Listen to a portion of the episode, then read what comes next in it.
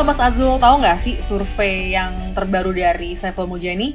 Apa tuh? Soal apa?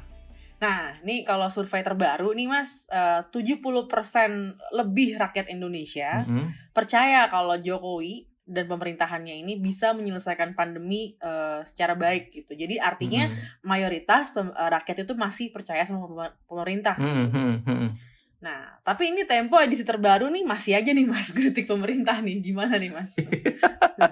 Ya nggak ada hubungannya lagi Lisa bahwa Nggak ada hubungannya ah, ya? nggak ada hubungannya bahwa masyarakat masih eh, percaya 70% itu bagus gitu kan. Artinya kan memang pemerintahan Jokowi kan eh, akan berlangsung sampai habis sampai 2024 gitu loh. Iya. Jadi memang dia harus memelihara kepercayaan. Kalau nggak nanti kebijakan-kebijakannya nggak diikutin masyarakat. Nah, kita semua yang yang rugi kan.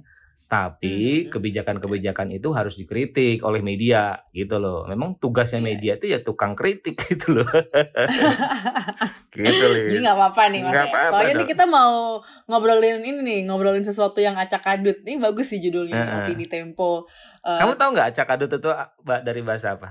Nggak tahu mas apa tuh? Ah, ternyata saya juga baru tahu dari bahasa Sunda sebetulnya acak adut itu yang artinya Oh, gitu? ah, artinya berantakan. Oh, kirain Gitu. maksudnya kalau secara logika kan emang acak adut tuh acak-acakan gitu. Tapi nggak tahu sih kalau itu dari bahasa Sunda sebenarnya. Oh gitu ya. Heeh. Oh, Oke oke oke. Jadi eh, ini opini tempo kali ini yang kita bahas di episode kali ini adalah program cetak sawah di lahan gambut yang acak adut. Nah. Mm-mm. dalam eh, opini ini eh, Tempo ini meng- eh, menyoroti soal ini lahan penggarapan sawah tepatnya eh, lahan gambut ya di Kalimantan eh, oleh Menteri Pertahanan kita nih Pak Prabowo Subianto. Targetnya, jadi eh, rencananya ini akan digarap tahun 2021 dan akan bisa digunakan tahun 2002 eh 2022. 22, Jadi itu ah, jaraknya cuma setahun gitu ya Mm-mm, mm-mm. ini eh, sebentar nih cepat banget nah tapi sebenarnya kalau kita lihat eh, sejarah gitu sebenarnya rencana program pembangunan lahan pangan yang masifnya tuh kayak gini tuh bukan hal baru. Karena sudah pernah dilakukan di eranya Pak Soeharto. Jadi waktu tahun 95 ya sudah ada program yang memaksakan lahan gambut ini eh, jadi produksi gitu. Dan waktu itu targetnya juga nggak main-main sih karena Mm-mm. Eh, pengennya mengubah sejuta hektar lahan gambut supaya bisa ditanami padi gitu. Nah, Tapi endingnya programnya mandek, lingkungannya rusak, terus jadi apa sih jadi ajang korupsi juga gitu. Mm-mm. Nah, di editorial ini Tempo nyebut kalau Presiden Jokowi ini Ya. sepertinya kayak nggak berkaca gitu dari sejarah Orde Baru. Jadi Mm-mm. mengubah lahan gambut eh, ratusan ribu hektar gitu ya jadi lahan produktif dalam setahun itu disebut hill yang mustahil. Ini menarik banget sih Mas Hmm. penyebutan. Kamu juga kamu tahu nggak gitu juga ya. hil yang mustahil? iya, apa tuh coba boleh ceritain. Wah kacau nih, saya lagi eh, ngobrol sama anak milenial.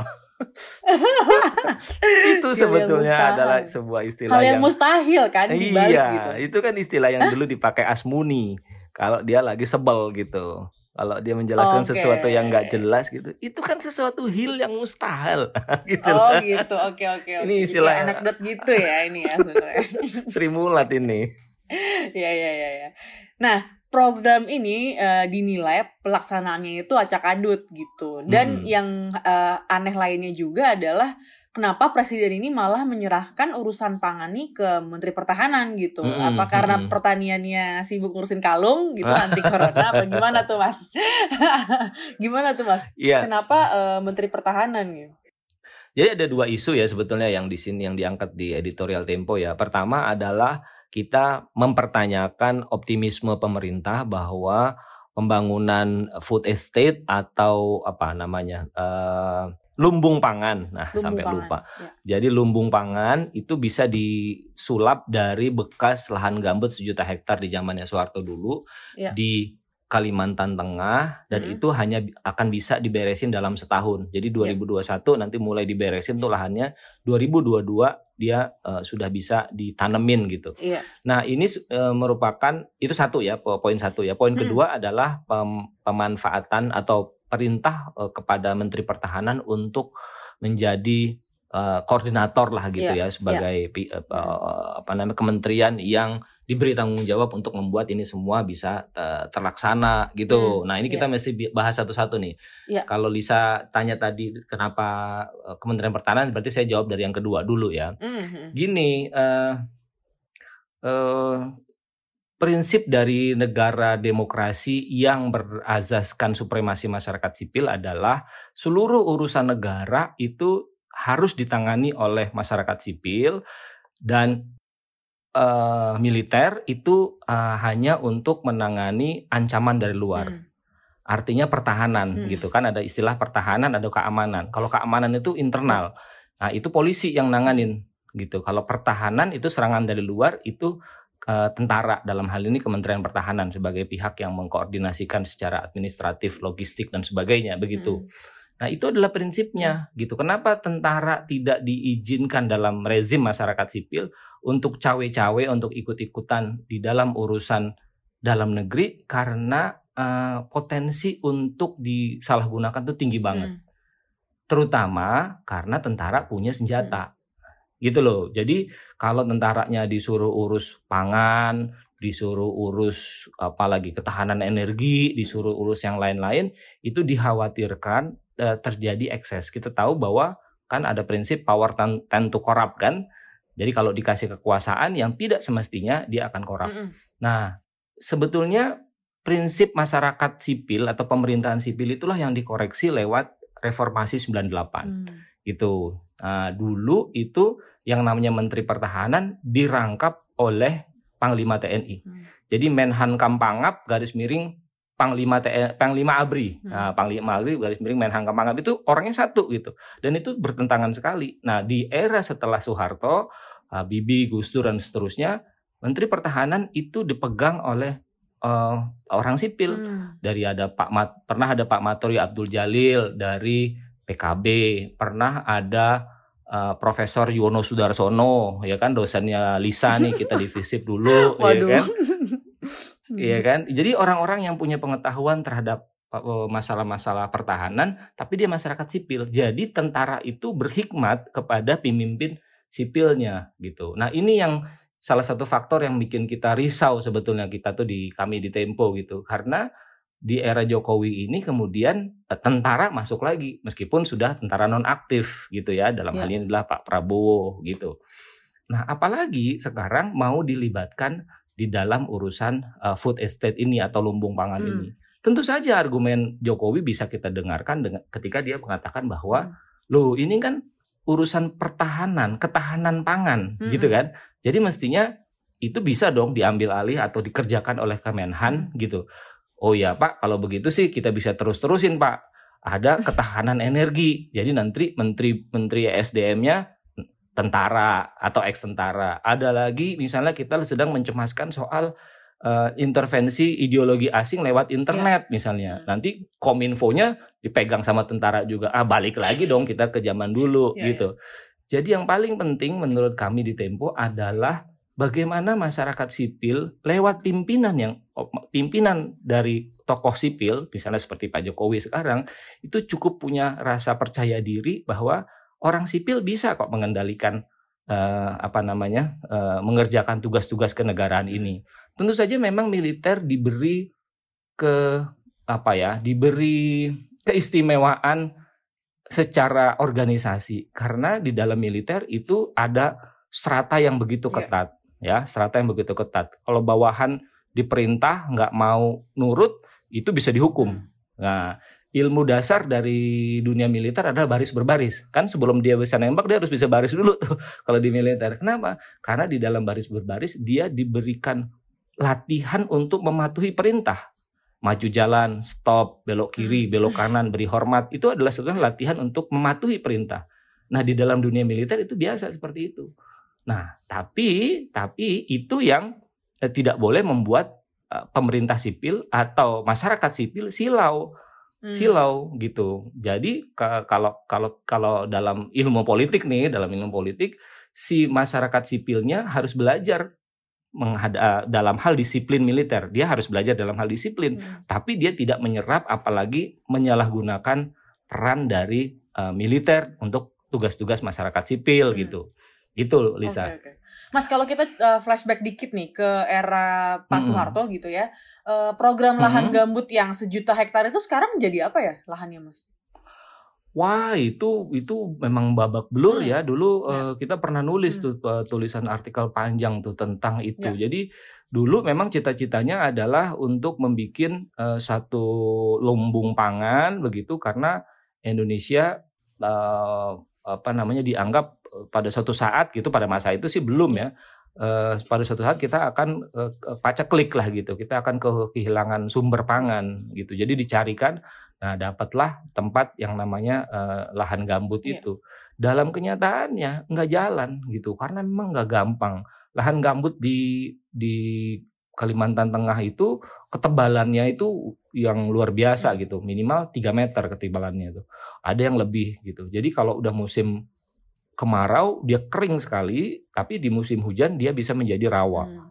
Gitu, tergenang gitu. Jadi nggak stabil sebetulnya. Nah, dulu dilakukan dengan cara uh, membuat jadi di hamparan lahan beribu-ribu hektar itu di, di, di tengah-tengahnya dipasangin kanal-kanal gitu. Nah dari hasil wawancara dan investigasi kita kita ketemu, ketemulah bahwa sebetulnya solusi membuat kanal itu yang tadinya dipakai untuk mengairi kalau dia kering itu tidak berjalan. Kenapa? Karena kanal itu letaknya di bawah permukaan gambut hmm. gitu sehingga air itu turun yeah. ke, ke ke kanal dan hilang begitu saja. Jadi akhirnya tambah tambah kering dan dan dan dan rusak memang rusak sekali. Kita tahu kebakaran hutan yang setiap tahun terjadi di uh, Kalimantan hmm. itu ya sebagian besar Karena barangkali ya. uh, terjadi terjadi di kawasan hmm. hutan gambut ya, itu ya. gitu Liz. Mas kalau program cetak sawah yang di lahan gambut itu pernah ada yang sukses uh, atau atau belum ada, Mas? Uh, pertama-tama kan tentu saja harus dipetakan ketebalan ketebalan gambutnya ya. Kalau dia tebal sekali hmm. itu hampir dipastikan agak susah gitu loh karena itu tadi jadi nggak ada unsur haranya nggak ada malah dia nggak yeah. nggak nyimpen air gitu tapi di level yang lebih tipis uh, bisa di, di, di diakalin lah kira-kira begitu nah ini yang kemudian diklaim oleh Kementerian PUPR dalam sejumlah keterangan yang diberikan itu uh, dari 165 ribu hektar yang sedang digalakkan ini sebagian adalah yang ketebalan gambutnya sudah di bawah 3 meter. Kenapa? Ya. Karena menurut mereka itu karena uh, terkikis akibat kebakaran. Nah ini kan mesti dibuktikan secara ilmiah ya. Ini mesti bisa hmm. dibuktikan secara ilmiah nih gitu uh, lewat uh, ya. survei, lewat analisa mengenai dampak lingkungan dan sebagainya. Ya. Nah dalam kasus yang kita diskusikan ini amdalnya itu tidak terjadi. Yang terjadi adalah sebuah proyek uh, apa namanya analisis uh, lingkungan yang cepat gitu se di sebulan yeah. sudah sudah beres tuh gitu. Nah ini juga yang membuat yeah. kita cemas terhadap masa depan proyek ini gitu, Lis. Iya. Mas tadi kalau nyebut soal kajian ilmiah -hmm. gitu ya, saya penasaran juga sih sebenarnya. Jadi kalau kita nanya pendapat para peneliti gitu ya, -hmm. ini proyek um, lahan gambut yang cuma setahun tapi ratusan ribu hektar ini sebenarnya uh, dari kajian ilmiah tuh gimana mas? Apakah sempat ditelusuri atau uh, gimana? Ya kajian yang dilak ya kajian yang dilakukan oleh Bapeda, Bapeda Kalimantan ya. Tengah dan Universitas hmm. Palangkaraya kalau nggak saya nggak salah hmm. itu menemukan bahwa hanya seperempat dari lahan yang direncanakan itu yang siap atau mungkin bisa oh, diolah okay. menjadi sawah gitu. Sisanya, sisanya itu itu nggak nggak nggak bisa menurut mereka gitu. Atau membutuhkan waktu yang sangat panjang untuk di, bisa diolah itu. Okay. gitu. Jadi uh, angka setahun itu memang uh, kita kita meragukan gitu. Kita meragukan. Apalagi okay. nah ini dia apalagi data yang dipakai oleh pemerintah adalah data tahun 2008 gitu. Hmm, jadi di dua jadi di 2000 ya. udah lama. Udah ya? lama. Jadi di 2008 hmm. itu di zamannya Pak SBY sempat ada ide hmm. untuk juga kayak sekarang nih. Jadi memanfaatkan lagi lahan gambut. Lalu dibikinlah pemetaan. Nah, kemudian muncullah di situ ada lahan gambut yang tebal, ada yang tipis, ada lahan yang irigasinya sudah ada, ada lahan yang irigasinya sudah ada tapi rusak, ada lahan yang yeah. sudah jadi tapi tertutup ilalang dan sebagainya begitu. Nah, pertanyaannya adalah kalau data 2008 mau dipakai, kenapa dulu tahun 2008 gagal? gitu. Yeah. Bahkan di 2015 kalau tidak salah di periode pertama pemerintahnya hmm. Jokowi juga uh, ada niat untuk menghidupkan lagi proyek ini gitu. Nah, kalau balik lagi kalau angkanya 2008 kok kenapa nggak dulu itu dijalanin aja gitu. Jadi rekomendasi Iya. kita adalah dimutakhirkan deh datanya gitu. Kalau nggak nanti kita bergerak atas asumsi-asumsi yang salah gitu, Lisa. Hmm. Oke oke oke oke. Mas ini terakhir nih kita kalau ngomongin konsekuensi lingkungan ya dari pembukaan lahan gambut ini selain yang kayak penyebab jadi kebakaran segala macam itu ada lagi nggak sih mas? Oh, ya yang terutama ten- tentu saja adalah kerusakan lingkungan ya, kerusakan lingkungan. Hmm. Direkomendasi dari berbagai ahli untuk eh, lahan gambut adalah udahlah lahan gambut itu dihutankan aja gitu. Jadi dikembalikan ke dalam habitatnya sebagai naturnya sebagai lahan gambut gitu. Dia bisa tumbuh jadi hutan eh, apa namanya hutan hujan gitu ya, rainforest dan Iya. sebagainya gitu. Jadi bisa di dibiarkan saja gitu, nggak usah dipaksakan untuk menjadi eh, apa namanya lahan produksi ya gitu. Iya, iya. Nah, pekan berikutnya adalah terus kita ini kan mau pajak klik nih menurut WHO nih gitu kan. Se- Setelah Hmm. pandemi ini urusan berikutnya adalah kelangkaan pangan kan kita mesti jawab tuh gimana ya supaya kita nggak pajak klik. Nah, rekomendasinya kita selain eh, pertama adalah tentu saja melakukan eh, pembukaan sawah baru tapi dengan prinsip-prinsip berkelanjutan. Faktanya Lisa, Hmm. kalau mungkin eh, kita mau buka sedikit saja data, setiap tahun 500 ribu hektar lahan produksi pangan kita berubah menjadi non pangan. Terutama di Hmm, Jawa oke. gitu. Jadi 500 ribu setiap tahun itu ada risetnya. Jadi apa? Jadi jalan, jadi pabrik, jadi properti, jadi perumahan, jadi bandara gitu kan. Iya, Dan itu dibiarkan begitu saja tanpa sebuah skenario dan paradigm yang benar. Nah begitu tiba-tiba ada WHO kasih warning, oh yo yo yo yo, gerabak gerubuk gerabak gerubuk. itu yang yang kita yang kita kritik di dalam editorial ini nggak us- jangan tambal sulam bos gitu. Jadi memang mesti Iya, dipikirin iya, betul-betul gitu. Yang penting menurut saya sih selain apa namanya selain inten, eh, ekstensifikasi ya penambahan wilayah itu juga intensifikasi tentu saja. Jadi lahan yang sama itu dibikin lebih produktif dengan teknologi dan yang tidak kalah penting adalah diversifikasi pangan sebetulnya. Kan selama ini kan kita selalu dicekokin ya di kepala kita kalau kita makan nasi jagung gitu atau makan kentang itu kita nggak bermutu sebagai manusia Indonesia gitu. Kan salah banget tuh gitu. salah. Kita nasi minded banget sih Waduh, emang luar biasa. warga Padahal kita tahu ya yang nam- 62 nih. Betul, padahal kita tahu bahwa yang namanya nasi itu kan gulanya tinggi banget loh. Iya, Iya kan? mas. Maka- Gue udah udah ngurang-ngurangin Nah, lo tuh udah mas. pasti kan? Lo masih makan nasi nggak Uh, mas? gua, gua udah ngurangin, eh, tapi tetap Oke. makan nasi. gitu Lisa. Jadi jadi eh, apa namanya kita tuh harusnya dididik ada, ad- mesti ada satu program yang mendidik lagi rakyat Indonesia itu Ya. untuk mengkonsumsi di luar nasi. Apa jagung atau gandum atau sagu untuk kawasan tertentu ya misalnya Yes. Indonesia bagian timur gitu. Dan ini Ya. sebetulnya udah pernah dilakukan sejak zaman Soekarno gitu loh. Ya. Jadi Soekarno Hmm. pernah bikin program, Soeharto juga pernah bikin program gitu. Tapi memang nggak mudah gitu. Saya ingat ya si di zaman Soeharto tuh eh, eh, bulan apa tanggal 12 Juli 64 tuh Soekarno pernah mengundang sejumlah orang gitu eh, masyarakat, pejabat dan sebagainya makan-makan di Istana Bogor. Makan-makan di Istana Bogor Ah. nggak ada menu pakai nasi. Semua jagung gitu, semua jagung. Hmm. Untuk ngasih tahu bahwa eh jagung ini juga sehat dan jagung ini juga bagus gitu. Jadi kalau ada diversifikasi pangan, kita jadi nggak tergantung Ya. pada beras dan tidak tergantung kepada eh ke- kepada Padi kepada nasi. padi nasi beras. gitu. Yang sekarang terjadi Ya. kan kita impor loh. Impor kita kan Mhm. gede banget tuh dari Vietnam dari mana-mana. Gitu, Iya, Lis. iya, iya. Menarik banget nih ya. Jadi dari awalnya kita bahas soal eh, lahan gambut berakhir pada diversifikasi pangan nih karena emang eh, kita boleh nih ngasih challenge ya ke pendengar apa kata Tempo. Coba Hmm. nggak makan nasi seminggu. Kayaknya kalau anak-anak kalau gitu, anak-anak teenager lain. mungkin udah udah mulai terutama di perkotaan ya. Iya. Iya kan? Udah mulai gitu. Iya, iya. Eh, misalnya kalau burger tuh apa gandum mestinya kan dia dari Gandum eh, ya. cuman perso- Gitu ya. cuman persoalannya fast food tuh nyediain nasi juga loh. ya kan lo kan masih Udah ayam gitu kalau pakai- nasi goreng kayaknya susah ditolak sih Mas Iya. Dan ada panek apa paket nasi kan panas, panas. Iya benar.